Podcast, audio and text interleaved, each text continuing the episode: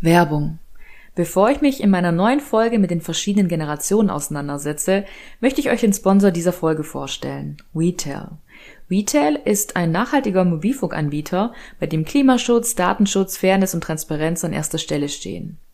Unter Nachhaltigkeit versteht man bei Retail 100% Klimaneutralität. Was in der Branche erst in etwa 20 Jahren angestrebt wird, ist bei Retail bereits heute absoluter Standard inklusive einem soliden D-Netz für den bestmöglichen Empfang. Auf die Weitergabe eurer Daten für Werbezwecke wird verzichtet und monatlich kündbar ist der Vertrag im Zweifel auch. Vorbei also die Katz-und-Maus-Spielchen und den besten Vertrag, denn den besten Tarif, den bekommt ihr als KundInnen ganz automatisch. Einfach so. Mit dem Link in den Show Notes und dem Prämiencode flexibel22 bekommt ihr eine Gutschrift in Höhe von 25 Euro auf eure erste Rechnung. Oder es gehen alternativ 40 Euro an ein Solarenergieinvestment für eine grüne Zukunft. Wenn das nicht nach Generationengerechtigkeit schreit, dann weiß ich auch nicht. Noch mehr Infos gibt's bei retail.de oder beim in Freiburg ansässigen persönlichen Kundenservice. Werbung Ende. Hallo, hier ist Jana von Jung Flexibel. Freut mich sehr, dass ihr heute wieder eingeschaltet habt. In der heutigen Folge möchte ich mich etwas mehr mit dem Thema Generationen beschäftigen. Vielleicht, weil die Beschäftigung mit den verschiedenen Generationen immer während das Thema meiner Social Media Bubble ist.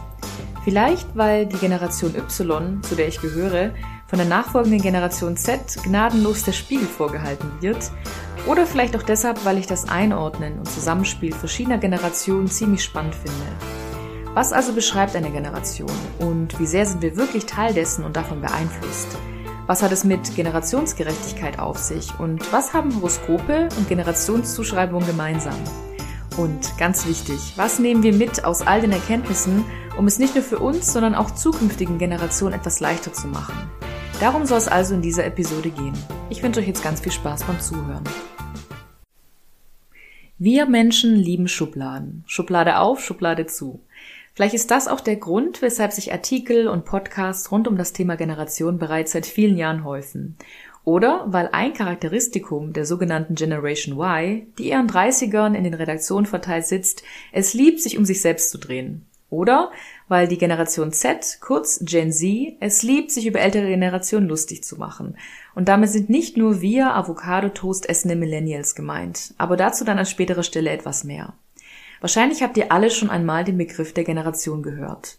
Ich selbst bin mit Zuschreibungen wie Generation Praktikum, Generation Beziehungsunfähig oder Generation Pille erwachsen geworden. Ihr ahnt es also schon und im Intro hatte ich es auch schon gesagt.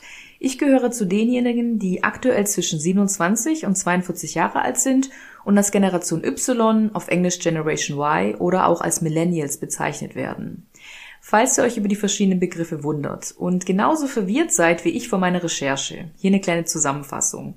Denn für jede Generationsbeschreibung wurden anfangs erstmal verschiedene Begriffe genutzt, die sich dann irgendwann langsam einpendeln und auch dem Sprachgebrauch anpassen oder einfach abgekürzt werden. So wurde aus den Babyboomern irgendwann nur noch Boomer, aus Generation Z die Gen Z, aus der Generation X wurde zumindest in Deutschland die Generation Golf und wer sich fragt, was es eigentlich mit den 1968ern auf sich hat, damit sind ebenfalls die Boomer gemeint, die ihre Studienzeit in den 68ern verlebten. In welches Alter lassen sich also die eben genannten Generationen einordnen? Wenn wir davon ausgehen, dass ihr die Folge im Jahr 2022 hört, dann könntet ihr euch in die folgende Generation einordnen, wenngleich die Grenzen natürlich fließend sind. Die sogenannten Boomer sind aktuell zwischen 58 bis 76 Jahre alt. Die Generation Golf ist zwischen 43 und 57, die Gen Z zwischen 12 und 26. Und all diejenigen, die in letzter Zeit Kinder bekommen haben, können ihren Nachwuchs zur Generation Alpha zuordnen. Der Begriff der Generation wird immer dann bemüht, wenn man versucht, bestimmte gesellschaftliche Entwicklungen und deren Einfluss auf Menschen einer bestimmten Altersgruppe zu bündeln und dadurch besser zu greifen. Dabei teilt man eine Generation in eine bestimmte Zeitspanne ein und beobachtet, welche Ereignisse in der jeweiligen Jugend prägend waren, da das, so die Theorie des Soziologen Karl Mannheim aus den 1920ern, maßgeblich dazu beitrage, wie man die Welt sieht und welche Lebensentscheidungen auf eben dieser Basis getroffen werden. Seine Einteilung lag dabei bei etwa 15 Jahren. Vor allem im Marketing werden solche Schemata verwendet, um Zielgruppen inklusive ihrer Interessen zu definieren und Produkte entsprechend auszurichten. Die neuere Forschung hingegen sieht das mit den Generationen mittlerweile ein bisschen differenzierter. Unter empirischen Gesichtspunkten ist das mit der eindeutigen Zuordnung in eine Generation nämlich gar nicht so glasklar, wie man vielleicht denken würde. Vielmehr würden Beschreibungen einzelner Alterskohorten in der Generationenforschung so allgemein formuliert, dass sich theoretisch jede darin wiederfinden könne. Zum Beispiel Aussagen wie Angst vor der Zukunft und deshalb Wunsch nach Sicherheit mit gleichzeitigem Drang nach Freiheit. Also wenn wir ehrlich sind, kann das auf fast jeden Menschen zutreffen. Deshalb verhalten sich Generationszuschreibungen laut dem Soziologen Professor Martin Schröder ähnlich wie Horoskope, wo sich einzelne Aussagen auf so ziemlich jeden Menschen münzen lassen, je nach Blickrichtung und Interpretation. Verantwortlich dafür sei laut dem Podcast Wissen Weekly der sogenannte Confirmation Bias, also dass wir nur diejenigen Informationen wahrnehmen, die unsere eigene Einstellung bestätigen und dass wir uns ganz im Stile einer selbsterfüllenden Prophezeiung genau diejenigen Eigenschaften zuschreiben, die uns dem Klischee entsprechend zugeschrieben werden. Es müsste also deshalb so ablaufen, dass wir erst die historischen Ereignisse und Einstellungen festhalten und auf dieser Grundlage dann die Einteilung in bestimmte Altersgruppen vornehmen und nicht umgekehrt. Jedoch gäbe es laut dem Psychologen Rüdiger Maas vom interdisziplinär arbeitenden Institut für Generationsforschung in der Tat zwei Generationen, die man konkret festmachen könne. Die extrem geburtenstarken Jahrgänge der Babyboomer und die Generation Z, die in eine digitalisierte Welt hineingeboren ist. Alle dazwischen sei eher einer undefinierten Masse zuzuordnen, die sich schlecht am Geburtenjahrgang festmachen ließe. Bei den Zuschreibungen der Generation lohnt es sich also deshalb nochmal ganz genau hinzuschauen. Was ist vielleicht einfach ein altersbezogenes Charakteristikum? Was ist ein modischer oder gesellschaftlicher Trend? Und was lässt sich gar auf mehrere Generationen übertragen? Auch frage ich mich manchmal, was vielleicht eher durch unser soziales Milieu oder kulturell bestimmt ist. Beispielsweise kann der Wunsch nach Freiheit tendenziell eher in westlichen Ländern ausgelebt werden. Umweltschutz dagegen ist ein Thema, dem sich in der Regel eher noch besser Verdienende zeitlich und finanziell annehmen können. Aus seiner Zeit heraus gesprochen hatte Karl Mannheim also vielleicht recht, da er seine Beobachtungen aus dem Ersten Weltkrieg heraus festhielt, als sich die gesamte Welt in jeder Hinsicht komplett durchrüttelte und sich Identitäten neu formierten. Denn wir können sicherlich nicht abstreiten, dass eine frühe Kriegserfahrung, gar an der Front, das restliche Leben extrem stark prägt. Auch konnte natürlich nicht wissen, wie sich unsere Gesellschaft weiterentwickelt und wie sehr der Zweite Weltkrieg, die atomare Aufrüstung im Kalten Krieg, Digitalisierung, Globalisierung und die beginnende Klimakrise im 21. Jahrhundert uns noch fordern würden. Ohnehin finde ich spannend, warum die Beschäftigung mit Generationen überhaupt erst entstand. Das passierte erstmals im Laufe des 19. Jahrhunderts, also einer Zeit, in der das Bürgertum aufkam, man so etwas wie Jugendliche oder eine Jugend überhaupt bewusst wahrnahm und auch der soziale Stand auf Lebenszeit nach und nach aufgebrochen wurde. Vor diesem Umbruch war glasklar, dass man niemanden einer anderen Schicht heiratete. Das heißt, ein sozialer Aufstieg war so gut wie ausgeschlossen. So war es erst während des Ersten Weltkrieges, als Menschen unterschiedlicher sozialer Herkunft in den Schützengräben lagen und man sich eher über die Nationalität statt über den Stand definierte. Dass es zugleich dem Nährboden für den kurze Zeit später aufkommenden Nationalsozialismus bereiten würde, ist da wieder ein anderes Thema, das an dieser Stelle zu weit führen würde. Aber was es ganz deutlich zeigt, ist, dass jede Generation die nachfolgende beeinflusst. Jede Generation hat andere Herausforderungen zu bewältigen, andere Themen und andere Probleme, die es anzuprangern gilt.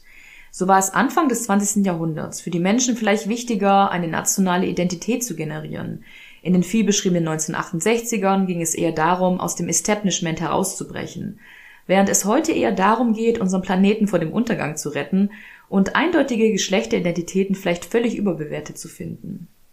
Berührend finde ich an alledem und was die Generation über Jahrhunderte hinweg eint, dass wir Menschen eine Identität brauchen, sei es kulturell, national, geschlechterspezifisch, in Form eines Familien- oder eben eines sozialen Status, hier kann sich jeder und jede selbst fragen, mit welcher Form der Identität er oder sie sich am meisten identifiziert.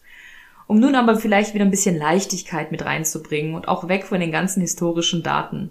Die Beschäftigung mit Generationen ist mittlerweile auch ein popkulturelles Phänomen geworden. Ganz unabhängig von wissenschaftlichen Standards und Geschichtsbüchern.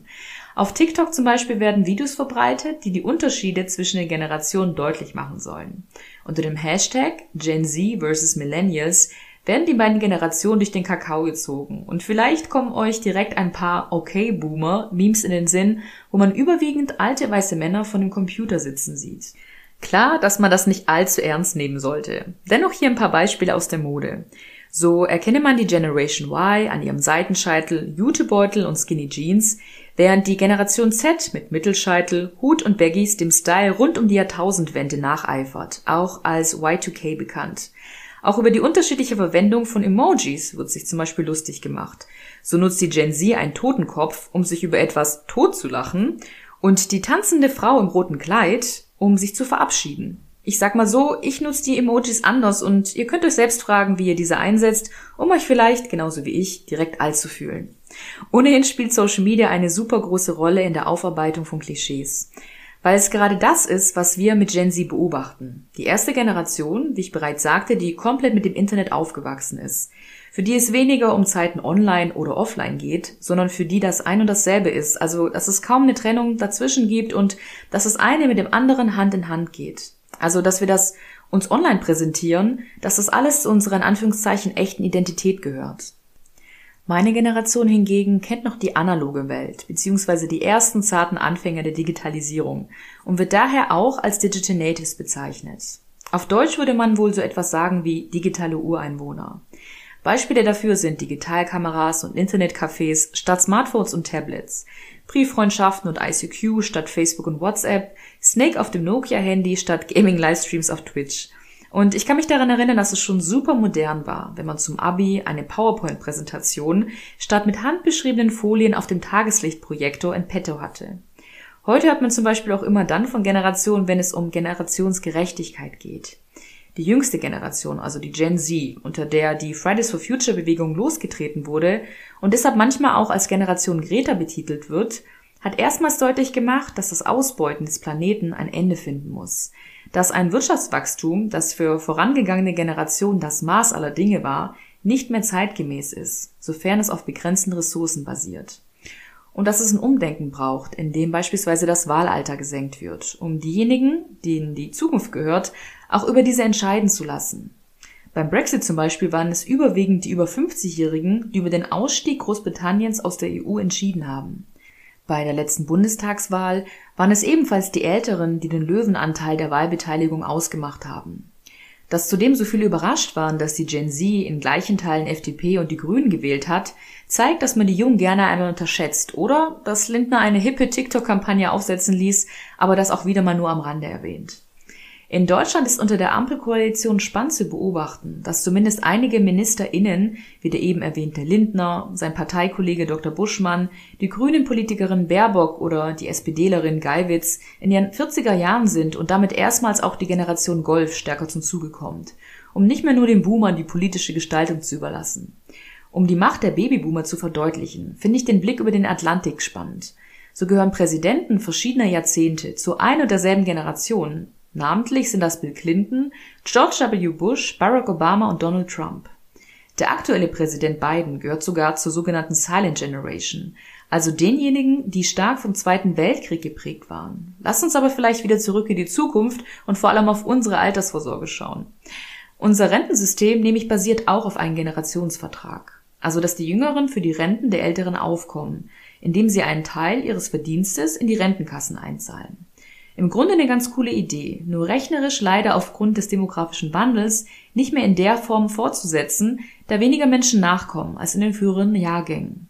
Die Folge ist, dass die Jüngeren wahrscheinlich kaum noch Rente beziehen werden und es erstmals so sein wird, dass es den Kindern und Enkelkindern der heutigen RentnerInnen wirtschaftlich wohl nicht mehr besser gehen wird, wie man sich das bis dato so gerne vorgestellt und erhofft hat.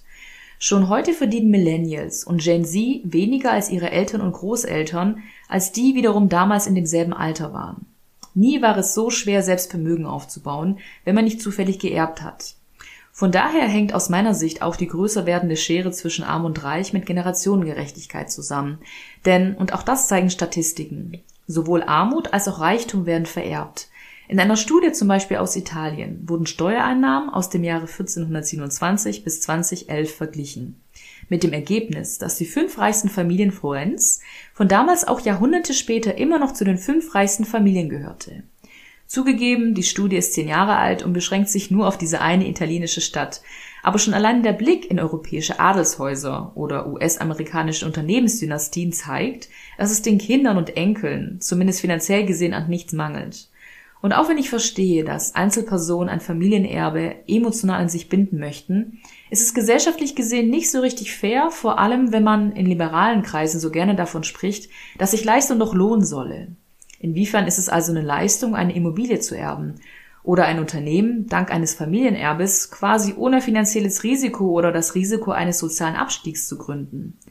Auch wenn der Kapitalismus uns etwas anderes erzählt. Aber Armut ist ein strukturelles Problem und weniger ein persönliches Verschulden, was in der Diskussion um Generationengerechtigkeit aus meiner Sicht ebenfalls mit berücksichtigt werden sollte. Von daher finde ich Konzepte wie ein bedingungsloses Grundeinkommen oder ein Startergeld in Höhe von mehreren tausend Euro für alle Volljährige wichtig, um faire Bedingungen für nachkommende Generationen zu schaffen. Was aber lässt sich sonst noch zur Generation sagen? Klar, es gibt immer wieder auch Kritik und gerade meine Generation, die als eine Ansammlung egozentrischer Hipster belächelt wird, die sich ob der tausend Optionen für nichts so richtig entscheiden kann, kommt wirklich nicht so gut weg. Dennoch möchte ich zumindest ein klitzekleines bisschen Partei ergreifen. Nicht umsonst steht der Buchstabe Y, also das Y, nur auf Englisch, übersetzt für das Warum. Also das sich selbst und alles um sich herum zu hinterfragen. Wir waren es, die Begriffe wie Work-Life-Balance erstmals in den Ring geworfen haben. Wir waren es, die angefangen haben, in Therapie zu gehen und das Stigma um mentale Gesundheit aufzubrechen. Die keine Lust mehr hatten, Familientraumata weiterzugeben und daher erstmal bei sich selbst geschaut haben. Klar haben wir damit übertrieben, uns bis zur Selbstoptimierung zu sehr um uns selbst gedreht und sind dadurch auch wieder Opfer des Kapitalismus geworden.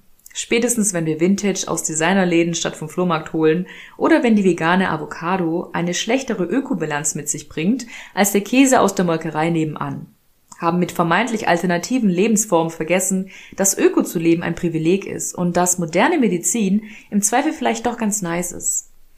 Wir alle sind Kinder unserer Zeit und gerade von frühen Erfahrungen geprägt. Bei den Millennials war es wohl der Kontrast aus dem 11. September, der eine lebende Angst vor Terror mit sich brachte, und auf der anderen Seite eine glitzernde Reality- und Castingshow-Welt, die einem vorgaukelte, dass jede es schaffen könnte, Bewertung inklusive. Dann natürlich die Umkrempelung unseres Bildungssystems in G8, Bachelor, Master, die uns zwar einerseits zu mehr Praktika, Auslandsaufenthalten und Fremdsprachen verhalf, aber durch die Finanz- und Wirtschaftskrise leider nur sehr schlecht bezahlte, befristete Jobs zur Aussicht stellte. Wie also muss es nun der Gen Z gehen, die gemeinsam mit Alpha am stärksten von der Klimakatastrophe betroffen sein wird, die ihre Jugend wegen der Pandemie in Zoom-Räumen statt auf Tanzflächen verbringt, die von Insta-Einsamkeit spricht, weil die Online-Welt eben nicht durch reale Kontakte zu ersetzen ist, die fassungslos auf patriarchale, rassistische, homophobe und sexistische Strukturen schaut, die wir Älteren so lange nicht so richtig wahrhaben wollten und genau deshalb überhaupt erst aufrechterhalten hatten. Wer kann dieser Generation ihre Wut und Wokeness also verübeln? Aber keine Sorge, auch dieser Generation wird spätestens durch Alpha vorgeworfen, vielleicht nicht genug getan zu haben. Denn auch das ist die Aufgabe der jungen Generation, die Vorangegangene zu kritisieren und Versäumnisse klarzumachen.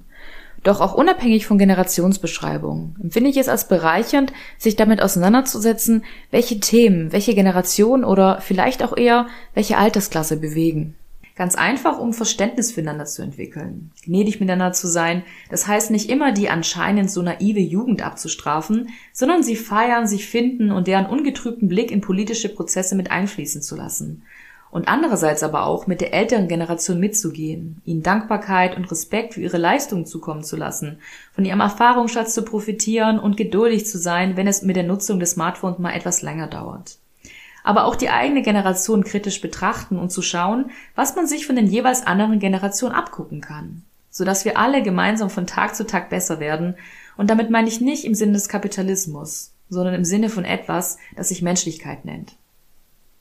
Das also war meine Podcast-Folge zum Thema Generation.